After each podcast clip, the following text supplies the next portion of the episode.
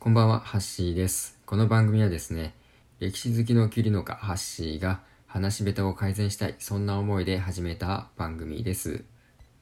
えこの番組を通してですね、少しでも歴史に興味を持ってもらえる人が増えたら嬉しいなと思います。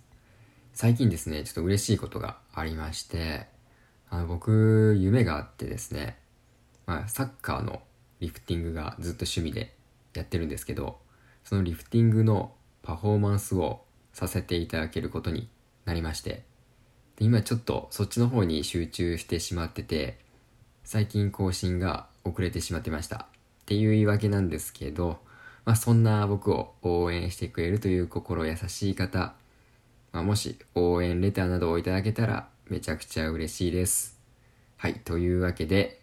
早速今回のテーマに行きましょう。え今回のテーマなんですが、えーみんなに聞いてほしい歴史系ポッドキャストを紹介したいなと思います。僕結構いろんな方の歴史のポッドキャストとか聞いたりしてるんですけど、最近ですね、あの、ボイスドラマで学ぶ日本の歴史っていうポッドキャストを見つけて、まあそれ聞いてみたんですけど、もうドハマりしちゃったんですね。まあどんな番組かと言いますと、まあタイトルの通り、ボイスドラマで、えー日本の歴史を紹介していく番組なんですけど、まあ結構解説系のポッドキャストっていくつかあるんですけど、まあこのポッドキャストはですね、実際に作家さんが脚本を書いて、で、歴史上の出来事をまるでドラマのようにまあ再現している番組なんですよ。で、登場人物たちの声も、プロの声優さんなのかな？もうめちゃくちゃ上手で、もう思わず聞き入ってしまうくらい上手で、で、BGM とかももう絶妙なんですね。音声だけでもものすごく感情移入できるんですよ。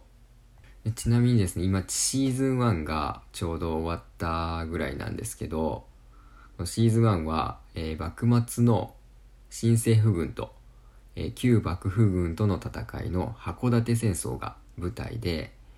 えー旧幕府軍側の中心人物である、えー榎本武明や新選組の土方歳三目線で描かれているんですよ。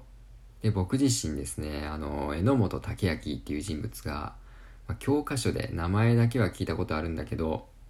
まあ正直やどんな人なのかあんま知らなかったんですね。まあこのポッドキャストを聞いてですね、ま一気に魅力的な人物だなと思って、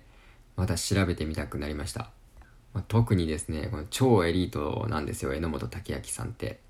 まあこの榎本武明ともう生粋の武士である土方歳三とのやりとりが結構印象的でしたね。またですね、このシーズン1が終わった後にですね、まあ作家さんの方との対談のエピソードもあるんですけど、まあそれを聞くのも結構面白くて、いや、なかなか新鮮な番組だなと思いました。はい。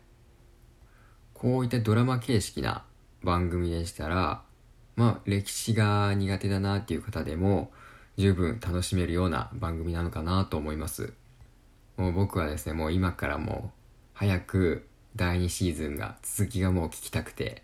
更新されるのが、もうものすごく待ち遠しいです。はい。というわけで、今回は短いですが、みんなに聞いてほしい歴史系ポッドキャストを紹介させていただきました。最後まで聞いていただきありがとうございました。ハッシーでした。